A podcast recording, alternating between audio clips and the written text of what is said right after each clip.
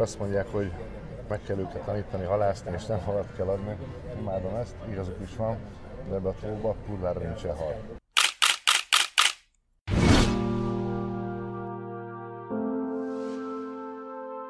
Rózsadombi önkéntes gimnazistákkal táboroztat szegény gyerekeket. Nem szereti a díszcigányokat, mert nem érdekük a felzárkóztatás, és a közmunka szerinte csak konzerválja a szegénységet. Tóth Ákossal az Age of Hope alapítójával beszélgettünk arról, hogy miről álmodnak a nyomorban élő gyerekek, és arról is, hogy civil szervezetként hogyan és mit tudnak ők tenni hogy lesz egy soproni punkból, aki azért súrolja a határokat, gyermekvédelmi szakember. Hát a véletlennek is van hozzá köze, tehát kényszerpályaként indult egy súlyos baleset után, hogy én egy gyerekvédelembe kerültem, és nagyon-nagyon-nagyon megszerettem az ottani légkört, és láttam, hogy ott hasznos tevékenységet tudok művelni hosszú távon. Hát akkor 19-20 éves voltam. Utána hamar kiderült, hogy ebből nem élünk meg Sopronba. A 90-es évek vége felé, és akkor én masszőriskolában mentem el, és utána masszőrként is dolgoztam, azóta folyamatosan dolgozom masszőrként is, jellemzően sportolókkal foglalkozunk, és emellett még azóta is folyamatosan dolgozom gyerekvédelemben. Tehát dolgozom egy intézményben is, és mellette vezetem az Age of alapítványt. Masszőr vagy, Igen. mellette viszel egy alapítványt. Hogy tudod összeegyeztetni a kettőt? Heti két-három napot foglalkozom masszással, van egy bérleményem Rózsadomban, ott fogadom a vendégeimet, sportolókat. A válogatottak jellemzően, a korosztályos válogatottakról beszélünk, ezek tanítási szünetekben vannak. Nyár az egy kicsit nehézkes, mert a Izsofok alapítványnak akkor vannak a táborai, tehát ez a, az a legszorgalmasabb időszak. Előző nyáron például hétszer aludtam a saját ágyamban három hónap alatt. Ezen kívül megy, tehát hogy, hogy szükség van egyrészt arra válogatott fizetésre is, de mellette meg az Age of vállalása is nagyon fontosak, úgyhogy ez egy kicsit keményebb időszak. Hát az idei nyár az elég csonka volt, mint magánemberként anyagilag is, tehát nem volt válogatott, csak egy rövid összetartás volt. Be kellett zárnom a praxist is pár hónapra, hogy többet voltam otthon, de az alapítványunk tudta hozni ezt a táborszámot, amit, amit akartunk. Horvátország az mindig a első két turnus Camp of Hope, Trogir, egy-kettő, most idén lett volna először három táborunk, hát ezt offolnunk kellett, hála Istennek, hogy a jövőre le tudjuk nyaralni ezt az összeget, amit fizettünk a szállás, hogy nem buktunk semmit, csak élményt. Az alapítványjal nagyon sokat mozogtok Borsodban. Igen. Miért pont Borsod, és mi volt a legdurvább szitu, amire visszaemlékszel ami akár megrázott, amikor először mentél arra? Borsodban minden szitu durva. Az alapítvány közvetlen előzmény, hogy alapítványt csináltunk, azért több alapítványjal dolgoztam már együtt, és a Vörös katasztrófa volt az, amikor olyan energiákat sikerült ember, egy emberként, tótákosként szervezett jegység nélkül lehívnom már Budapesten, nem tudom, meg alig egy éve, két év alatt Budapesten, és még Sopronban is sikerült azokat az energiákat nem mozgatni, hogy ezeket együtt kellett tartani. Érdemes volt erre egy szervezetet létrehozni, hivatalos formában önteni, illetve az Age Ezért szerepel az alapítókiratunkban az is, hogy havária helyzetekben az Age of odarakja magát. Tehát az, hogy gyermekvédelmi alapítványnak hívnak minket, ezen kívül benne van egy ilyen krízisre gyorsan reagálni tudó szakasz is az alapítókiratban. Hogy Sopronból Budapestre kerülsz, közelebb kerülsz ugye értelmszerűen Borsótól is, és az ottani problémákhoz. De hogy jött a képbe? De én az első utam, talán a hétes terepen voltunk először segíteni, akkor még nem is ézsófóként, civilként, és láttam, hogy nem feltétlenül csak a gyermekvédelmi intézményekben van a baj, hisz ott azért van ruhája a gyereknek, meg van napi ötszöri étkezés, ott már tényleg csak a táborokra, programokra, minőségi szabadidő eltöltésére kell energiákat mozgósítani, de hát konkrétan Borsodban ezeken a településeket enni kell adni. Hát, hogy, hogy tragédiákat láttam, és, és borzalmasan megviselt akkor még. Hát valamiféle immunitás biztos kialakult bennem. Milyen érzés volt, miután hazamentél? Budapestre, minden, befeküdtél az ágyadba. Persze, mindent újra gondol az ember, és egyből tervezi, gondolkodik, hogy hogyan tudunk segíteni, mi az okos segítség, és meg kell találni, akkor már tudtam ezeket a hiteles helyi szervezeteket. Age of nagyon pici alapítvány, de szeretem, szeretném, ha úgy működne, mint egy polip Tehát, hogy hozzáférek támogatásokhoz, lehetőségekhez, megvan, megvan az a kapcsolatrendszer, akkor nekem helyben kellene hiteles emberek, akik ennek a, ezek a javaknak kiosztását abszolút hitelesen dokumentumba dokumentálni tudják vállalni. Ez mindennél fontosabb volt, hisz ezekért a támogatásokért mi felelősek vagyunk, mint tárgyi. Hogy mint... találsz ilyen embereket? Mm, nehéz. Ö, így lassan tíz év tapasztalatából az maradt meg, hogy mindig, mindig vagy visszakeveredünk a szakmához. Tehát ők pedagógus kollégák, iskolákban, szociális területen dolgozók, védőnők, több önkormányzattal vagyunk kapcsolatban, tehát meg vannak már kitaposva ezek az utak. Volt, voltak csalódások, ezeket a falvakat el is engedtük. Tehát, hogyha nem férek hozzá egy faluhoz, mert a Uzsolás Roma önkormányzati képviselő akarja ezeket behúzni mindig az adományokat, akkor ezekkel nem tudom mit kezdeni. Tehát a helyben nekem nincsen helyi hiteles segítőm, akkor sajnos el kell engednem egy falut. Volt ilyen? Jó, persze, nagyon sok. Sajnos. Legmegrázóbb élmény?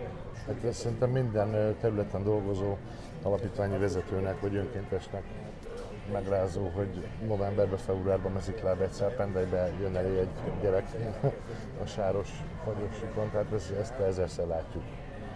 Ez nagyon.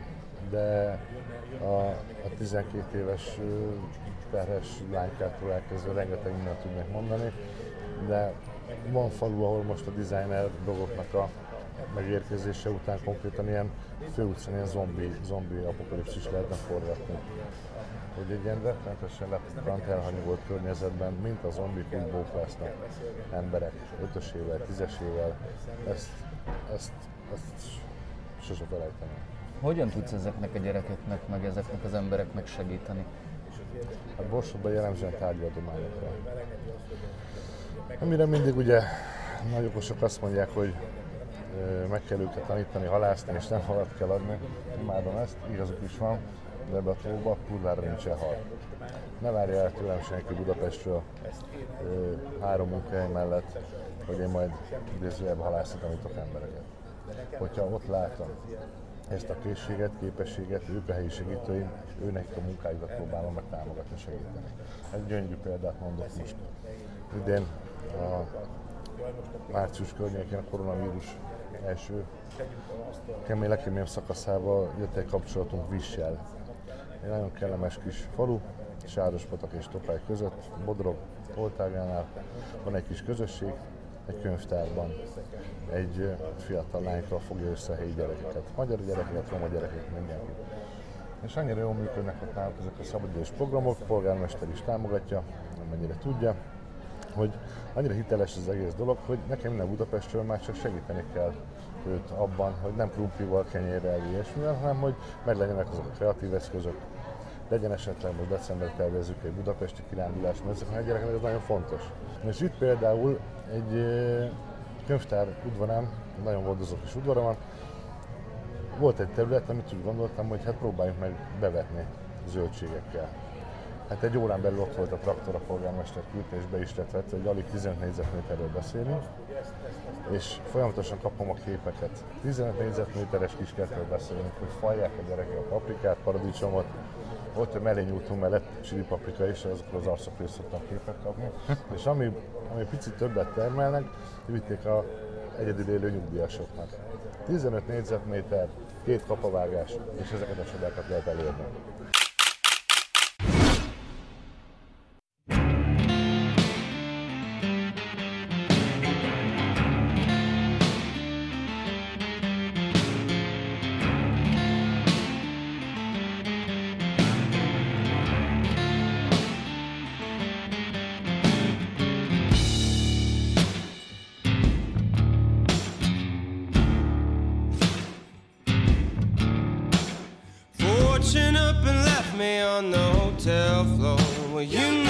You never paid me no mind.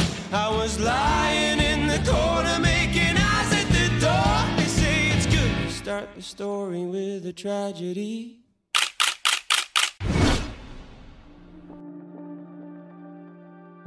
Folytatjuk a Szabad Európa Selfie című podcastját Tóth Ákossal, az Age of Hope alapítójával, akivel eddig arról is beszélgettünk, hogy helyben, falvakban kellett hiteles embereket keresniük, akik az adományaikat szétosztják, mert korábban uzsorások lopták el a rászorulóknak szánt javakat.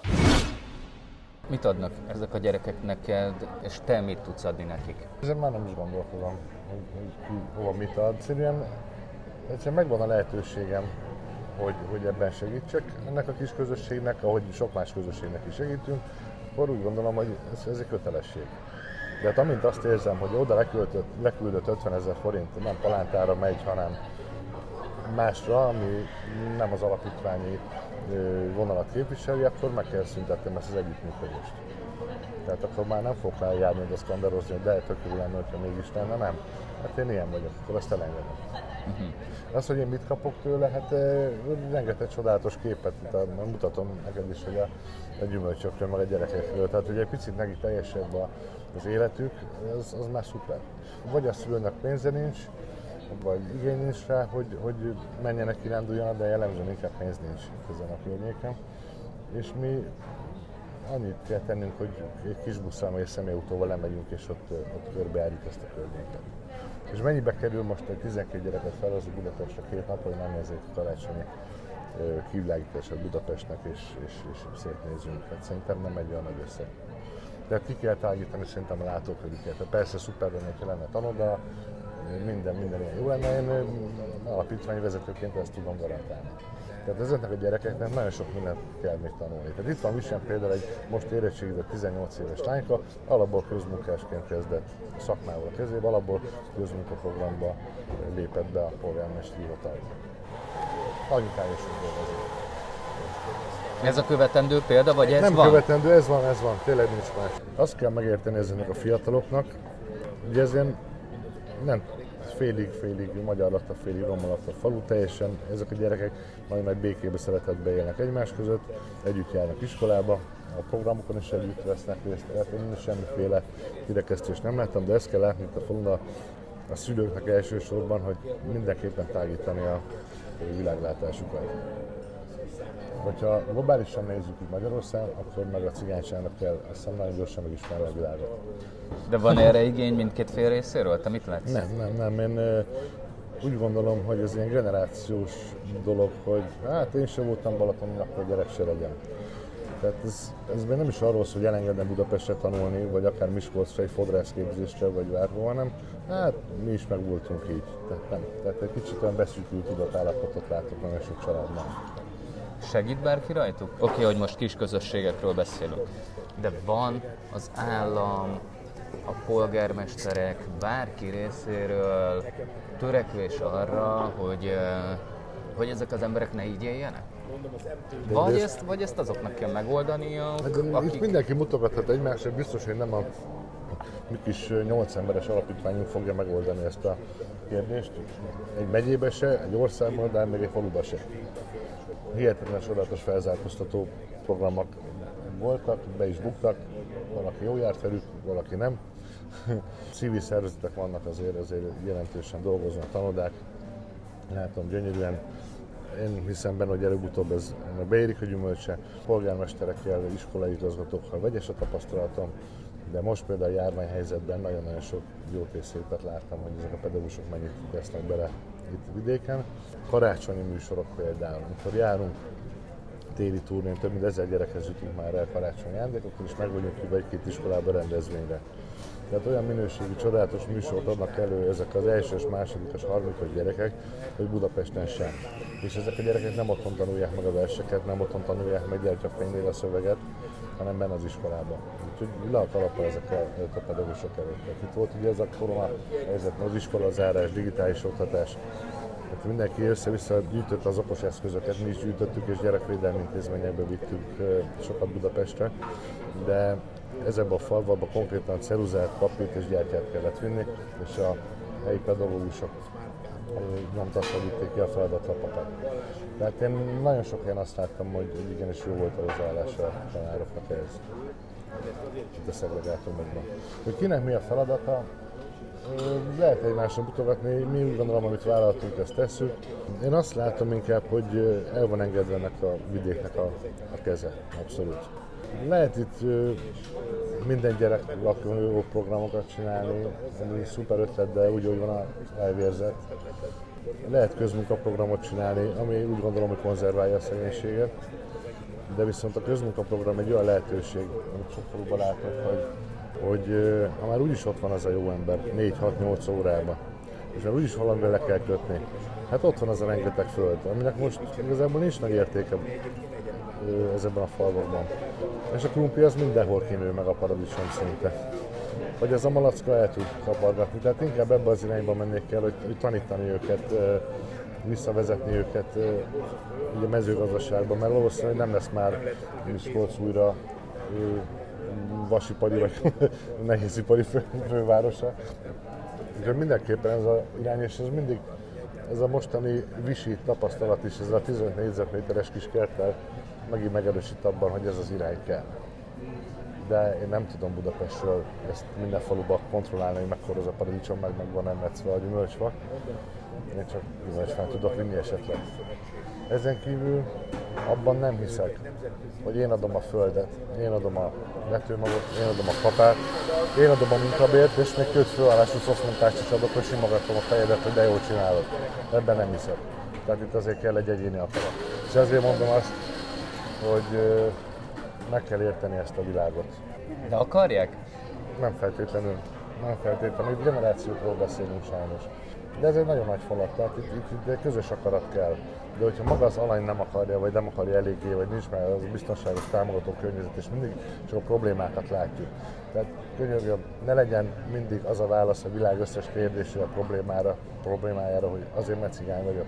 Tehát ezt már engedjük el, hanem harcoljunk, dolgozunk. Te tudod legjobban, hogy mekkora szerencsé is kell hozzá, meg mennyi minden kell ahhoz, hogy valaki helyi legyen. Miért nem hiszel a közmunkában? Abban a közmunkában, ami most folyik sok településen, abban nem hiszek, hogy hétfőn kiásod az ártot, kedden betemeted, és összeszeded minden reggel a csikket, amit délután közmunka után dobálsz el. Ebben nem hiszek. Tehát abban hiszek, hogy hasznosan lehet ezeket tölteni, ezeket a órákat, azzal, hogy a, a, a falu vásárol földeket, magot, és ott töltik ezt a ö, időt az emberek, és megtanulnak a mezőgazdaságban tevékenykedni. Ebben hiszek. De habzószáj jogvédőknek ez se jó, szerintem.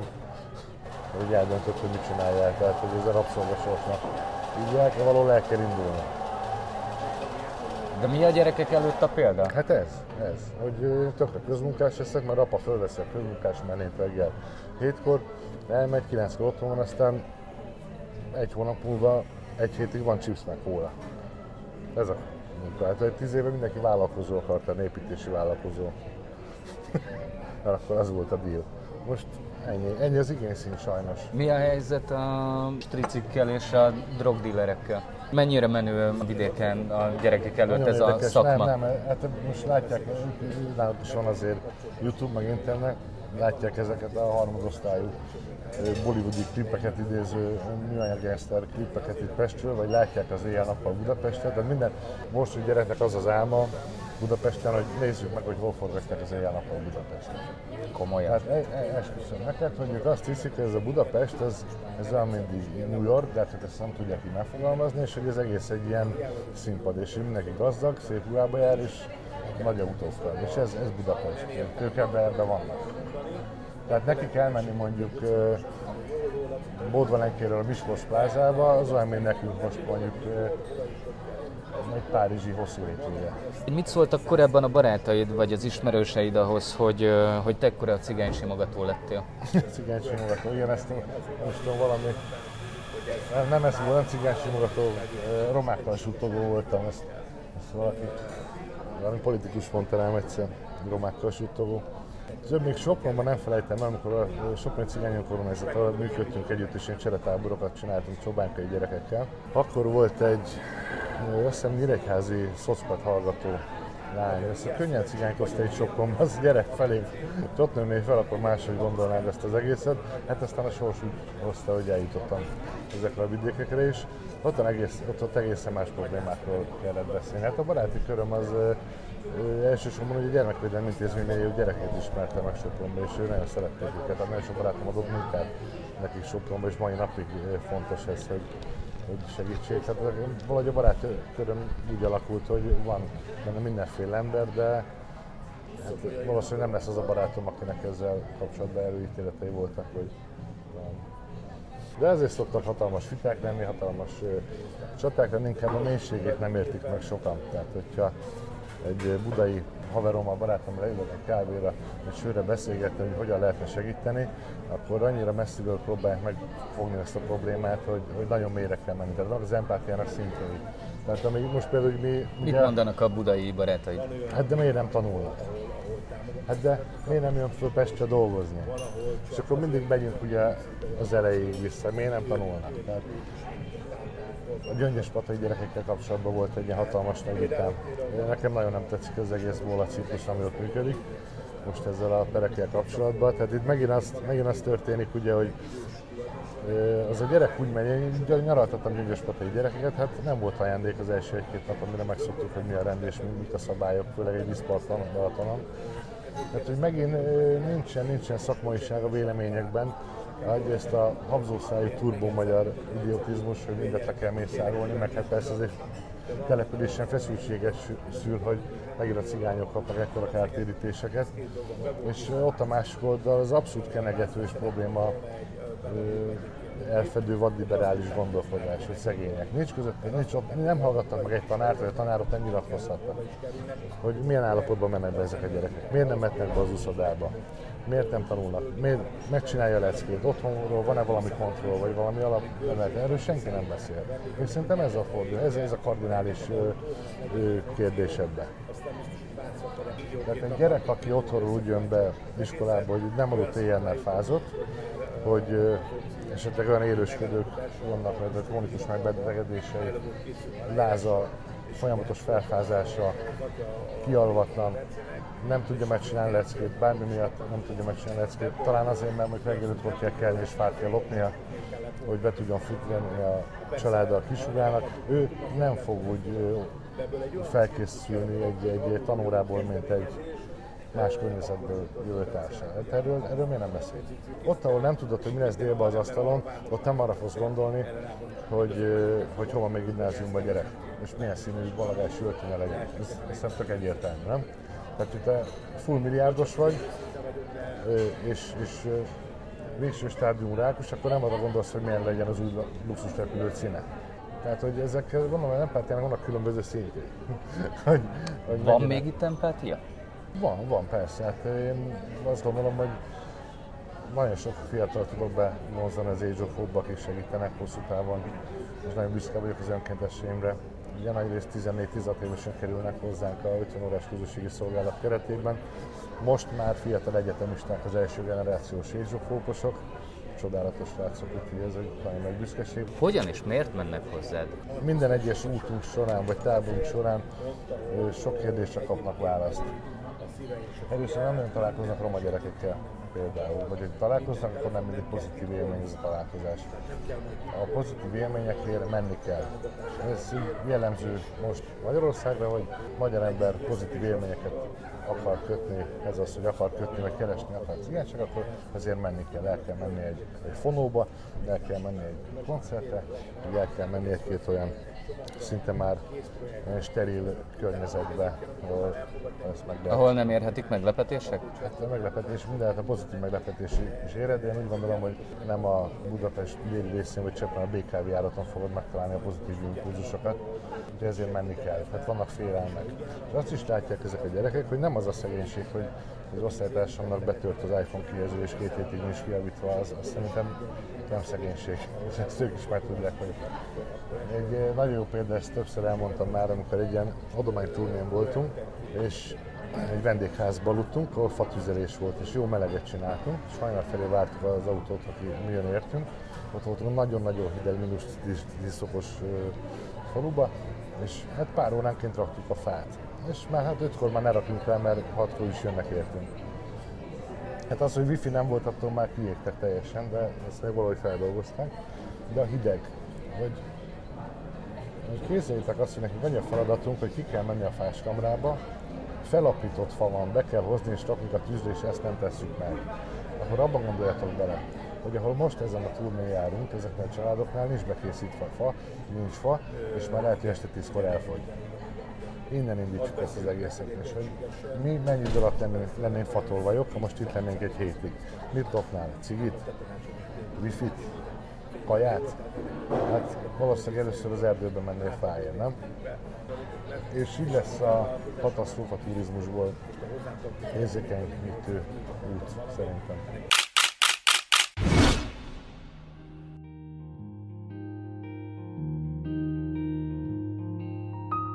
A Szabad Európa Selfie című podcastjának vendége Tóth Ákos az Age of Hope alapítvány vezetője volt. A selfie-vel legközelebb jövő hétvégén jelentkezünk. Köszönöm figyelmüket!